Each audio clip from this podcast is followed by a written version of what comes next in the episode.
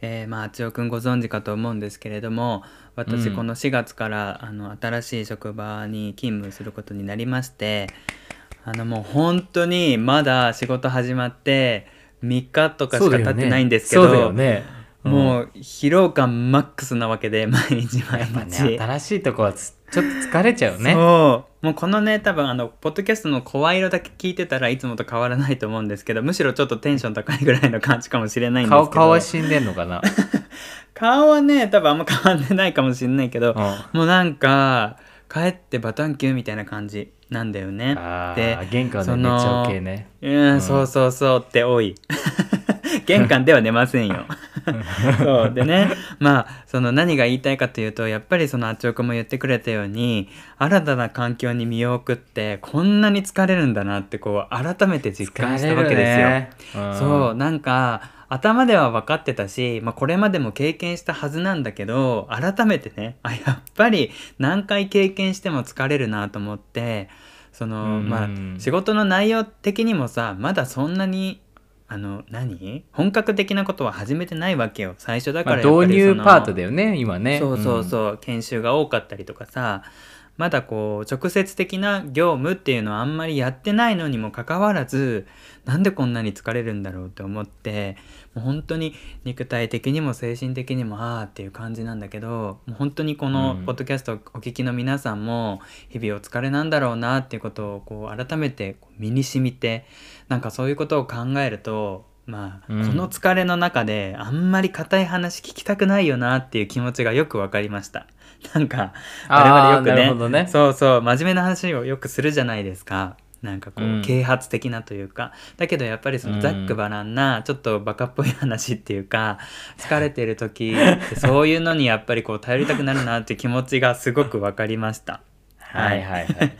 なんですが、まあ、今回はそういうあなんですがこう疲労感、うん。疲労感マックスな中で、まあ、あの皆さんの参考になったらいいなっていう願いも込めてそのどうやって乗り切っていくのかっていうことをちょっとこうねはいはいはい。話していけたらいいなと思っています。はーい。あちおくんはちなみにどうですか？最近は。だからさ来週さちょっと出張があるんだけど、うんうんうん。あのちょっといろいろ俺の手に負えない業務があってでもやらなきゃいけないから、今ねうんこの1週間必死こいてなんかなんかこう帳尻合わせてるそうだよね。疲れてはないけど、うん、そうかなって感じ、そうだよね。なんかいざ始まってからも疲れるけど始まる前のその不安感とか緊張感みたいなのも疲れるよね。うんはいというわけで早速話していきたいと思います。それでは参りましょう。一番うまくてまずいものはい皆様いかがお過ごしでしょうか？えしおです。あちおです本日も我々と一緒にうまいもの探しをしていきましょう。よろしくお願いします。お願いしますはい。っていうわけでですね、えーまあ、はい。本当に毎日疲れるんですけど でもまあなんとかやっていかなきゃいけないわけじゃないですか、生きていくために。そうね。ねそうそそうう働かないとそうなんねですよ。そうなんですよ。でもうなんか疲れるんだけどもうなんとかこう自分の機嫌を取るじゃないけどこうあこれしようとかあ今日はこうしようとか思ってうんなんかこうさ命をつないでいってるわけですよ私も。そこまで？まあ大げさに言うとねでも皆さんそうだと思うんですよ、うん。やっぱり。本当に辛いから。うん。で、まあ、こう自分がやってることってどんなことがあるかなって振り返ってみて、うん。なんかそういう話から入っていこうと思うんだけど、うん。なんかその改めて思ったのは今の職場以外のコネクションを持っておくのってすごい大事だなと思ってなんかその、大学を卒業して社会人1年目の時とかもよく言われてたのそれって。先輩とかからなんかやっぱりこう趣味を持ったりとかクラブチームに入ってスポーツするとかその職場以外の場所を持っておくって大事ですよとかって言われてたんだけどもうその当時22とか3とかの時ってもうなんか、うん。そのコネクションを新しく作ることすらなんかもうできない。疲れすぎて。もうそのだるいしねプラスそうそうプラスアルファそんなところに気使ってらんないしっていう気持ちだったの。うんでまあ俺も今あえてその作ってるわけじゃなくってまああの働き出してから10年も経つとその前の職場とかで出会う人が自然とできてくるんだよね。時間が経つと。そうそうそうだからあの時間が経つと、まあ、慣れるっていうのもあるけどそういうつながりに助けられてるなと思ってまああの前の職場の気の合う人とかに連絡してみたりとかして「どうでしたか?」とかあのめっちゃ大変そうです笑いとか送るだけでもなんか向こうからしてもあなんか連絡が来て嬉しいですって言ってくださったりとか、自分もなんかあなんかあの人も大変なんだなと思ったらとかよし頑張ろうって思えたりとかなんかやっぱりこう、家と職場だけだときついけどプラスアルファそうやって連絡できる人の存在とか、まあ、こうやってポッドキャストもそうじゃん、まあ、ちょっと現実逃避じゃないけどあの 仕事以外のこういう時間、ねうん、大事じゃん。やっぱこう意図的に作らないとなかなかないから、そういうのってすごい助かってるなって思って、まあ、それが一つ目。うん。うん、あちおくんなんかそういうふうにしてきたこととかある？疲れた時にこうそれ以外のなんかこう関わりに助けてもらったりとか。うん。まあでもやっぱり、うん、なんかこう辛い時になんかそういうことを考えるかも。自分はここだけじゃないみたいな。あそう、ね,、いうのを考えるとちょっと楽にはなるよね。うんうんうん、確かに。確かに、うん、まあまああの嫌だったらやめればいいしねじゃないけどね。他にも選択肢あるし、まあまあね、うん、うんうん。ここだけがあの世界じゃないよねってことだよね。うん、うん、まああのあちおくんねよく恋愛の話とかもしてくれるけどそういう意味ではそのパートナーの存在とかも大事だもんね。吐き出せる場所があるとか。いろんなところにね自分の何かを持っておくのやっぱ重要だよね、うん、心の支えというかね、うん、そう思います。はい。で、えー、次なんですけれどもこれはまたこうちょっと軽い軽めな話になってあの昨日だったかなもう今日はスタミナつけようと思って、うん、帰りにあのそれこそね あの料理はせずにもう今日はあそこに行こうって決めて、うん、近くにね町中華があるの。ちょっとあの昔からやってるような中華料理屋さん。あーなるほどね。そうそうそう。あの、うん、家族連れがよく行くようなところっていうかさお座敷があって、うん、でそこのカウンター席に座ってさニラレバ定食みたいな感じ。ちょっとこうレバー食べてニラ食べてレバー食べようっていう。そう。まあねあっちおくんそこそこにきっと食いつくだろうなと思ったんだけど。そうそうそう。まあねあのとにかくスタミナをつけようっていうことでそうそういうの食べていいことですね、うん、乗り切ったりとか。あとはなんかこう明るさは忘れたくないなと思ってどんなに疲れてても、うん、なんかそれをあんまり出しすぎるとなんかこうドヨーンとした気持ちになるし周りにもやっぱりそういうのって影響しちゃうじゃん。うん、だからなんかこう疲れてるんだけど周りの人に話しかけたりとかお菓子配ったりとかなんかこう早めに味方を作っておくんだけど。お菓子作るお菓子配るの好きだよね。なんか結構なんかしてない？もう初日と次の日と連続でお菓子配ったりするからえお菓子配るんですか？テクニシャンじゃんみたいな。いやテクニシャンっていうかすごいね。いやいやでもやっぱそういうねお菓子のコミュニケーション大事だなって思うから。うわすごいね。なんかあの、うん、考えてんのいろいろそう気使うんですよ。そうそうすごいでもなんかそこから会話が生まれたりとかもするし、まあまあなんかう、んちょっとでもみんなも疲れてるからやっぱりこう甘いもの食べてなんか笑顔になったらいいなとか思って。そうだよね。売れる音は売っとかなきゃねうん、なんかこうそうやって話しかけたりすること自体がまあ言っちゃえば疲れるんだけどでもまあそういうね 話しかけたりとかそう、ね、そうそういうコミュニケーションも後々生きてくるかなと思って。まあでもそういう人さ一人職場にいるとすごいいいと思う。なんかこう 困った時にあいいやこの人に話しかけようって思えるから。そういう人、ね、重要。うん、まあでも中にはさちょっとこう距離感を置きたい人もいるじゃん。話しかけてもなんかこうちょっと壁を作りたい人っていうか、うんね、まあそういう人には俺もずけずけいかないんだけど、うん、うん、なんかこうできるだけ明るさは忘れないようにしていたいなと思って。でまあ最後がしっかり寝るっていうことで、うん、まあ当たり前なんだけど。一番重要だね、うん、そう。でやっぱり疲れてるとさ自分が好きなことしてあのリラックスしようとか思って好きなドラマとか見るの？帰ってね風呂も入ってご飯も食べて、なんだけどやっぱり寝落ちしちゃうのよ。でそうだよねそうネットフリックスとかだったらさ次のエピソードに勝手に行くじゃん。終わった後に。ね。あの終わった後にさあの停止を押さないと次のエピソードっていうところにさなんかどんどんどんどん勝手に行くよね。そう勝手に行くじゃん。だからさ起きた時にさ次の次ぐらいに行っててさあれ？みたいな。全然見てないのにみたいなことがあって。でもだったら急潔く寝ちゃうっていうね。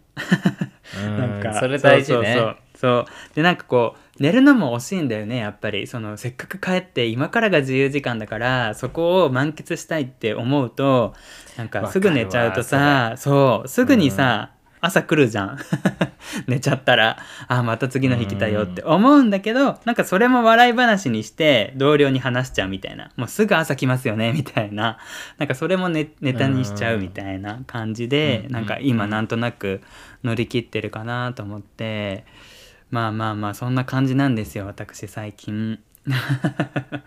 そうだから慣れるまで大変だなと思って。まあ慣れたらね、また状況は変わってくるけど、まあ、うん。だって初めて3日でしょ、俺なんてさ、ね。前の前の前の前の職場で3日で嫌になったもん。もういや絶対やめるこいつ みたいな。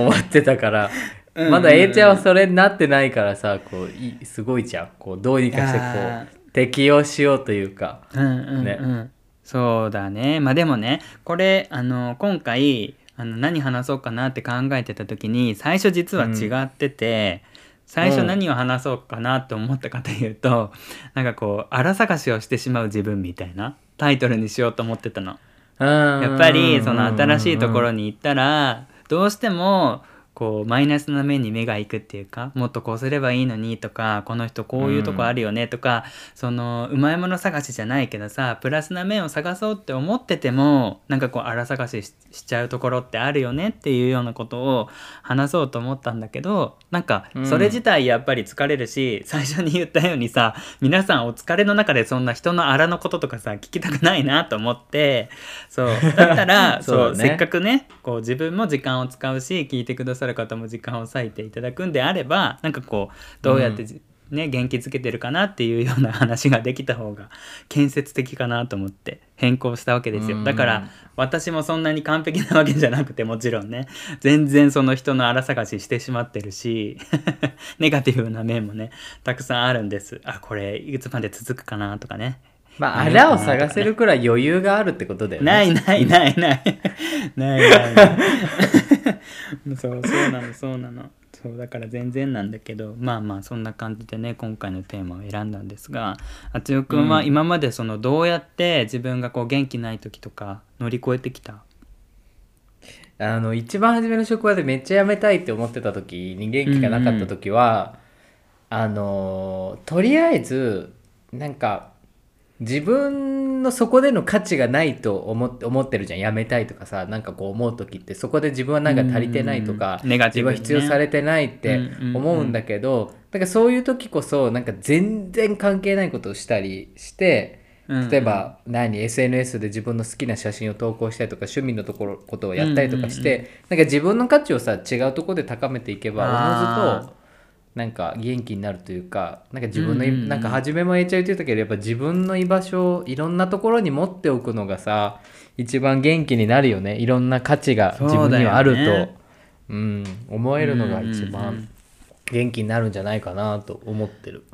確かに。なんか俺もなんかもうどこ行ってもダメみたいな時あった。例えば子供の時は学校でもいろんな問題があったし友達の、うん。で家に帰ってもさ うちのね家族とかもいろいろあるからもうどこに行っても辛いなみたいな時あったしその大人になってからも職場もなんか最悪だしなんかもう恋愛関係もズタボロだしみたいなもうなんかうん。ダブルパンチみたいなね。そういう時ってやっぱり辛いよね。なんか。辛い、うん。うん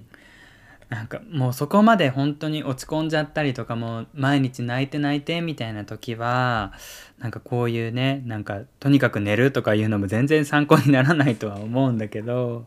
なんかこう自分なりの解決方法を持っておくのって大事だなって思うから一回そうやって落ちちゃって自分で解決してみるっていうか自分でやっぱりその解決する経験を持っておくのって強いなって思う。うん、うんうんうんなんか、ううんんうん、だからその落ちたりとか傷ついたりとかするのも決して悪いことじゃないんだなって今は思うかななんか。そうだね。やっぱこううんね、うん。まあ大変な時はあるけどね。まあ、うんうん。時とともに去る場合もあるしさ自分から立ち向かわないと永遠に辛い時もあるからこれはまた難しいけどね。うん。そうだからなんかこのポッドキャスト一つとってもそうだけどまあ派生していくとさラジオとかさそのテレビとかもそうだけど、芸能人の人とかってやっぱりすごいんだなと思って辛いこととかたくさんあってもさそういうの出さないじゃん。お笑い芸人さんとかもすごくない、ねすごいよね。ねだってそんな自分のことじゃなくくてそう人を笑わせるっていうねなんかすごいなって改めてなんか思う。だからなんか全然ねこう微力ながら自分ももうこうやってポッドキャスト配信してるからなんかこううんできたらいいなっていう思いでなんかこう皆さんの存在に支えられてる部分も大いにあるなと思っています。うん、なってますよ。うん。そうそう。だってこのポッドキャストの収録なかったらねあの普段と変わらない日々であって 今日もきっとなんか寂しい日々よ、うん。疲れた寂しい日々ではないと思うけ きどっとまたねネットフリックス見ながら寝落ちしてるんだと思うんだよね今日も。そう。だけどやっぱりこうポッドキャストがあることであ何話そうかなとかどうせだったらちょっと前向きにしたいなとか、こうやって話したりすることで自分も元気もらってるので、うん、本当にありがたいなって改めて思いました。うん。はいあちおくんもぜひねなんかその出張だったっけ？なんかこううんご自愛してくださいねフランスに行くので頑張ってきます、頑張ってきますとかね すげえ軽いけど そうだよね。なんかこう、あんまりさ、あのいろいろ聞けないしね。このテーマだとね。このポッドキャストの中で。そううんそうそうそそうそう。なんか、あっちおくんにとってはあんまり話しづらいテーマだったかなと思うと申し訳ないういやいやいですけど。やいやいや全然全然、はい、また皆さんもなんかこう愚痴でもいいのでなかなかねあの職場で愚痴ったりとかもできない人もいるかなと思うので、お便りで愚痴をお寄せいただけたら私たちがあのうまいものに変えられる時は変えていきたいなと思うので 遠慮なく送っていただければと思います。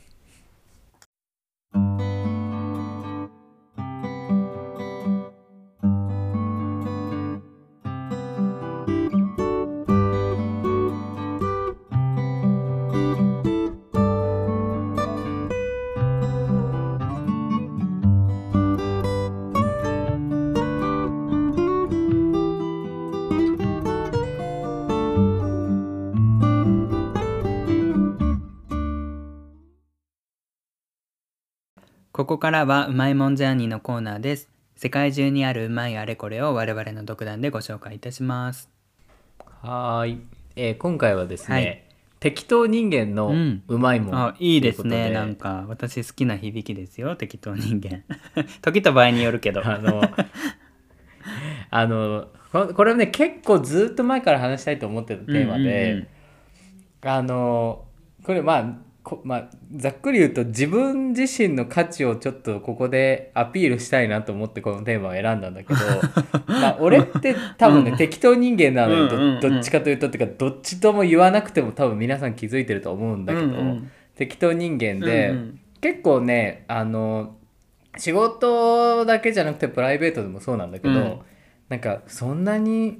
なんかラフでいいのとかそんなに適当な感じでいいのって言われることが多くて結構マイナスな意味でね。なんかさ俺から言うとイエスいいんですよ。なんかその自分の価値をアピールしたいってなかなか出てこないセリフだなと思ってやっぱり あちおくんって自己肯定感の塊なんだなって思った。すごいね。俺な何いや俺多分その自分から出てこないセリフだわそれ。自分の価値をアピールしたいってすごい。えだってさうん。めんどくさいじゃん。だ適当じゃなくなることの方がめんどくさくない？適当のままの方がいいからさ。うんうん、まあそれはみんなからそれはそうなんだけどその前の段階の話ね、うん。自分の価値をアピールしようと思ってっていうのがすごいなと思って。はい。いやまあお願いしますだお願いします。まあまあまあそういうことで、うんうん。往々にしてみ結構適当な人って多分皆さんの周りにいると思うんですよ。ね。中には。そのうん。うん職場に1人とかさグループ内で1人っているけど、うんうん。よくよく考えてみたらその人に例えば苦しめられたり、まあ、ちょっと嫌だなと思うこともあるけど、うんうん。なんかそれを上回るほどの助けられてることって結構あると思ってて、はいはいはい。例えばだけど、まああんまりいい意味じゃないけどその人がいるから、自分はまだまともだと思える時とかの一つの指標になることってあるでしょ？適当人間って。うんうんうんそれもあっちおあのそれはあっちくんらしいよ。なんかそのなんなんていうのかな、あの うん、あんまりあのここでは言わないけど。うん。あの皆さんそこに感謝しなきゃいけないと思ってるんですよ。だってその人がいないと、うん。自分をこのジャッジするための指標がこう揺らぐわけじゃん。うんうん。でも職場にそういう人一人いたら、あまあ大丈夫か俺はと思えるじゃん。うんうんなんかそれになってくれてる適当人間に、まあ、少しでもいいから 1ミリのちょっと感謝はさ必要なんじゃないかなって俺は思ってるんだよ嫌味に聞こえるけどね。いやまあ別に俺ら適当人間っうんうん。て多分俺と同じ適当さを持ってる人だったら多分適当であることにある種の美徳を感じてると思う、と思うの多分意図的に適当に装ってる場合もあるし、まあこう適当でいいやって思って生きてる人もいると思うんだけど、多分ねあんまり適当って言われても傷つかないと思う。うんうんよ、うんうん。だから全然そういう指標にしてもらってもいいんだけどただ指標にしてるんだったらちょっとの感謝はあってもいいんじゃないかなっていうのが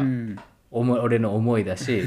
結構みんなの心の支えになってるんじゃないかなと思うんだよ。うん。その地まで落ちなくてもいいからみんながね地に落ちてるのが適当人間だとしたら。こんな自分でもってことそねれはあっちおくんが言いたいな。こんな適当な自分がいるからこそあなたたちはすごく輝いてますよってことだよね。いやそうなんですよ本当にうんうんうん。そうやって言ってなんか。勘違いするから。なんかあっちおくんまあちおくんがいやいやあっちおくんが人を見下してるみたいに聞こえるから気をつけて。いやまあでもそれは等価交換だと俺思ってて例えおばね。適当にそう適当人間のことを見下してるできる人をがいるとしたら、まあ、適当人間もあなたたちのことを同じように見下してるから、まあ、そこは仲良くいきましょうよみたいなそういうところなのよ 俺が思ってるの。そもそも見下さないでってことじゃなくてね。えそうそうお互いまあ両お互い両方様ですよ。見下してるんだったらそうそうそうお互い様にやっていけば気持ちよくいける、気持ちよくはないけどまあまあまあイコールで生きれるんじゃないかなみたいな。もうなんか危ない危ないあっちおくんの話。ヒヤヒヤするうん、うん、いやまあでもまあなんかまあそういうこともある。うん。うん。俺もなんかこう適当って適当さによってはすごく大事なことと思ってて、あのー昔大学の教授が言ってたんだけど適当っていうのは、うん。適切かつ妥当の略だって言ってたの。あらあらあら。そこそれはまで考えてないそれはその人がね作った言葉なのか何なのかねそんな感じだと思うんだけど、なんかこう適当な反対ってこう完璧主義とかそういうことになると思うんだけど、なうん。完璧すぎるのもなんかやっぱり毒だなって思うの俺は。なんかこう周りが見えなくなったりとか、一人で抱え込んじゃったりとかすると思うんだよね完璧な人ってね。だから、まあ、完璧じゃなくてもいいじゃんっていうぐらいの適当さはすごく大事かなと思っていて、なんかこうまあいっかって言えることうん、すごく大事かなと思って、それって大人もだけどその発達障害がある子たちとかってすごくこう一個のことにこだわってそれができなかったらイライラしちゃったりとか、こうするんだけどそういう時にもうまあいいかって言うの大事だよっていうふうにまあこう伝えるっていうかあーまあうんあの一回じゃそれはねまあいいかっていうふうにはならないんだけど大人がそういう姿勢を見せるというかなんかこう例えば暴れちゃって花瓶が倒れて割れちゃったりとかもするじゃん。うんだからもうその子もさ、うん。花瓶が割れたことでまたギャーってなったりとか自分を責めたりとかうん。するんだけど、そこでなんか俺は動じないっていうかまあいっかみたいなそういう時もあるあるっていう感じでなんかこう長く付き合っていくとなんかその子もだんだんこう心が丸くなるみたいなところもあるからそういう意味でのこう適当さっていうか曖昧さっていうか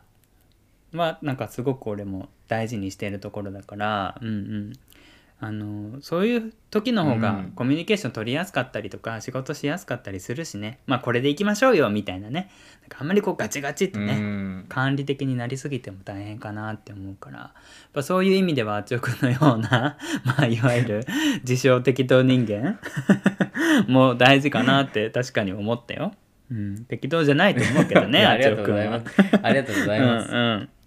まあまあまあまあそういうのまあもいろいろまありますけど、はいありますけど、まあ俺は結構自分は適当だと思ってるからまあまあこういう話になってるんだけど、うん。まあ他にも適当人間がいいなって思う部分はいっぱいあるんだけど個人的に俺自分が適当でよかったなって思うエピソードがあって、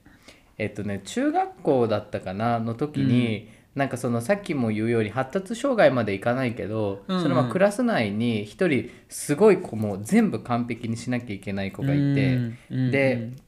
その子すごいもう気を使っちゃうからなんかそう中学校なのにちょっと髪の毛が抜けちゃったりとかして、うん10円ハゲとかができちゃったりするんだけど、うんうんなんかリーダーとかそういうのに立候補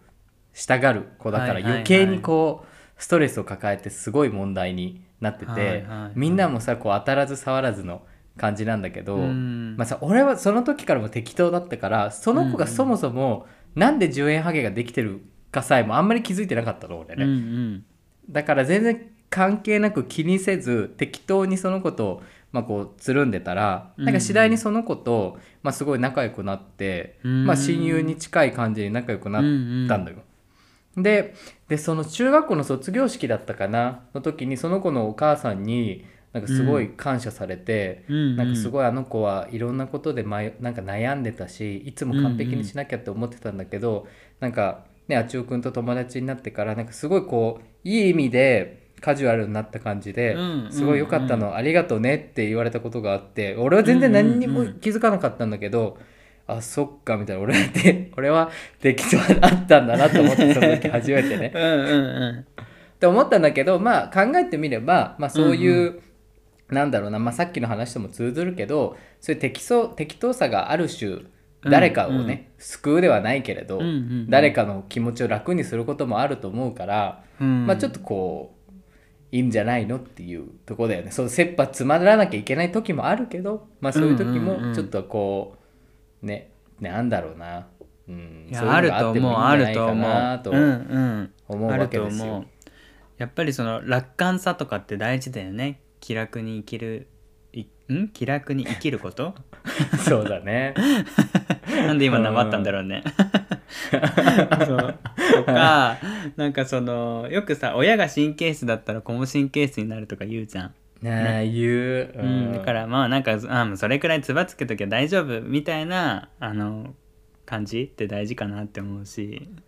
なんうか、ん。ねもちろん時と場合によるとは思うんだけどこうおおらかに構えるっていうのかな、なんかあんまりピリピリしすぎないのってすごくあのこの世の中生きていく上で大事かなって思う。なんか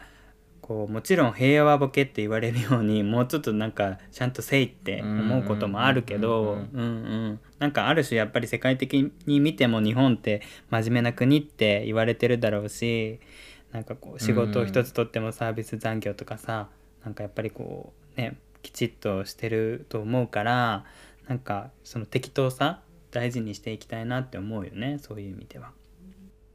そうなんかね俺はやっぱ適当で生きてきたなってやっぱこうずっと感じてるから、まあとうんうん。たまにね真面目になんなきゃいけないなと思うんだけど、うんうん。どうしてもなれない自分がいて、まあ、たまにそこで悩むこともあるんだけど、まあ、よくよく考えてみたらまあこのままでいいかなみたいな。それがもう適当なんだけど、やっぱこう人っていろんな悩みがあるんだよね やっぱりね。えそうそうそうあるんですよ。うん、なんでこんなに適当なんだろうって。え そうなんでこれじゃあ真面目にやれよみたいなね。簡単な話なんだけど。いやいや、うん。でもストイックなところもあるじゃんあちおくん。まあでもそれはなんだろうな。なんかやりたいことだからじゃないかなっていう話。うんうんうんうんうん。まあ確かにねなんかね。そのみんながみんな真面目すぎても息苦しいもんね。そうなんだしうんよね、うんうん。それにうん。なんか結構ね適当エピソードでいろんなことあったから話すと超長くなるからあれだけど うんうんまあ適当くらいがいいんじゃないかなと俺はいつも思ってるんだけど、やっぱ大人になるにつれてさちょっと年齢が上がるとさあまりにもてヘラヘラして適当だと、まあみんなから何か言われるわけよ。やっぱこうもうちょっとこうちゃんとした方がいいんじゃないみたいなこと言わうんうんうんうん。言われてうるさいなって思うんだけど、まあたまにやっぱもう年齢だしなこんな年だしちょっと真面目になんなきゃなとは思うんだけどどうしてもなれないんだよね。でうん。むしろ逆に聞きたいのはなんでなんか A ちゃんもそうだけど、うん。結構みんなこうきちっとできるのかを逆に俺は聞いてみたい。なんかちょっとでもさ、うん。なんかそのきちっとしてる時にうん。抜け穴じゃないけど、うん。適当になれる場所があったらさそっちの方に吸い寄せられない。あらラッキーみたいなこの適当でけじゃんイエーイみたいな。こう行きたくなる気持ちを逆にこう制限してこう真面目にピュッて言ってる人が、うん俺の中で結構尊敬するからいやなんかなんでできるんだろうなっていうのは疑問には思ってる。やっぱりなんか流されない感じその適当さとかで人が傷ついたりしてるのを見たりとか自分が傷ついたりとかした経験なんじゃない？だから自分はそうなりたくないとかしたくないとかそういうのが根底にあるんだろうとは思うけどでもそんな中で俺もいろいろこう経験してあんまりこうカチカチってルールとかも守りすぎてもなっていうとこあるじゃん。なんかくだらないルールとかもあったりするじゃん、そういうのはなんかこう、ね。適度にまあなんかこう破るというかあの遊びを持ってね、うん。やるのも大事だなと思うしなんかこう一言一句守るとかっていうよりもなんかこう抜ける時は抜くみたいなのも大事だなって今は思うからなんかうんそんなにね、うんカチカチっとは今はしてないかなと思うけどでもそれでもねあちおこ あちおくんからしたらそう見いやえてるんだ俺俺からしたらもうあの 神の領域でカチッとしてるからもうあのだから前前世じゃない間違えた。前世紀のさ A ちゃんなんかどうだったんだろうと思うもん俺。すごい気になるよ。全盛期の A ちゃんなんかもねうそう、うん。もうなんかだって信じられないくらいあれなんだってじゃないかな勉強と思うけど。机のところに言う前にやれって書いてたからね。ね、目標まずさで勉強机に座って勉強するのがすごいもん。なんか、いうん。キッチンとか今でやんない？適当にこうさって。すごいよね、うん。それも。あとはなんかこう自分に厳しく相手に優しくとかね。なんかそういうな書いてたねよく。目標とかで。自分にも相手にも甘くいきたいよね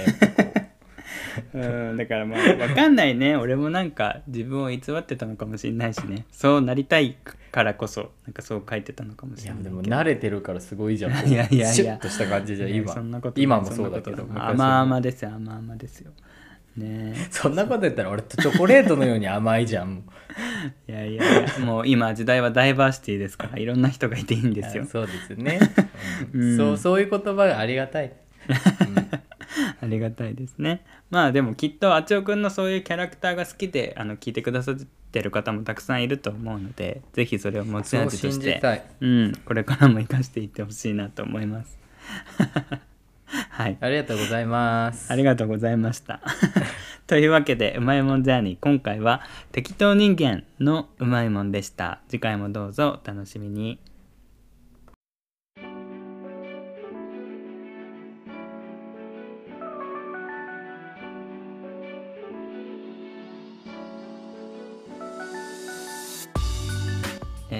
ここまで我々の適当なお話にお付き合いいただきありがとうございました。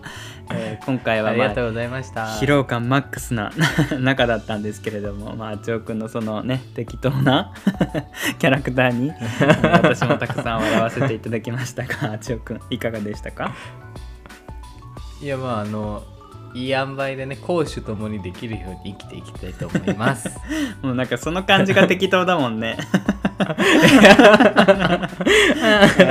まあまあこれもうまいもんということで はい、それではお知らせです。うままずでは皆様からの質問やご感想をお待ちしております。概要欄のリンクからうままずポスト経由で、もしくはメールアドレスうまくてまずい gmail.com から気軽にお寄せください。えー最後に今回も、えー、一通お便りをご紹介します。えーはい。当事者にならないと気づかないこともたくさんある。経験の多さは配慮の幅を広げてくれるんだろうな。そう思ったエピソードを話させてください。ということでお便りいただいてます、うん。えー以前白い杖を持っている方に「どこまで行くのですか?」と聞いて方向も同じだったのでご一緒したことがあるのですがその方は全くの盲目ではなくストローの穴から覗いているような視界しかないと言っていました。だから、うん。突然自転車に追い越されたりするのはびっくりするし狭い歩道は白線だけを頼りに歩いているから見えないところにぶつかる看板があったり時には顔の位置といろいろ話してくれました。私には考えたこともない視点で話を聞いたからこそそういう方もいるのだから気をつけようと思えるようになりました他の白い杖を持った方をサポートした時の話では信号無視をする人の足音が青になったのかと錯覚させるという話、うん、確かに音のない信号の場所ではいつ青になったのか車や人の歩く音で判断するしかないのですからすごく気をつけようと思いましたということでなかなかあの本当に興味深い話ですね。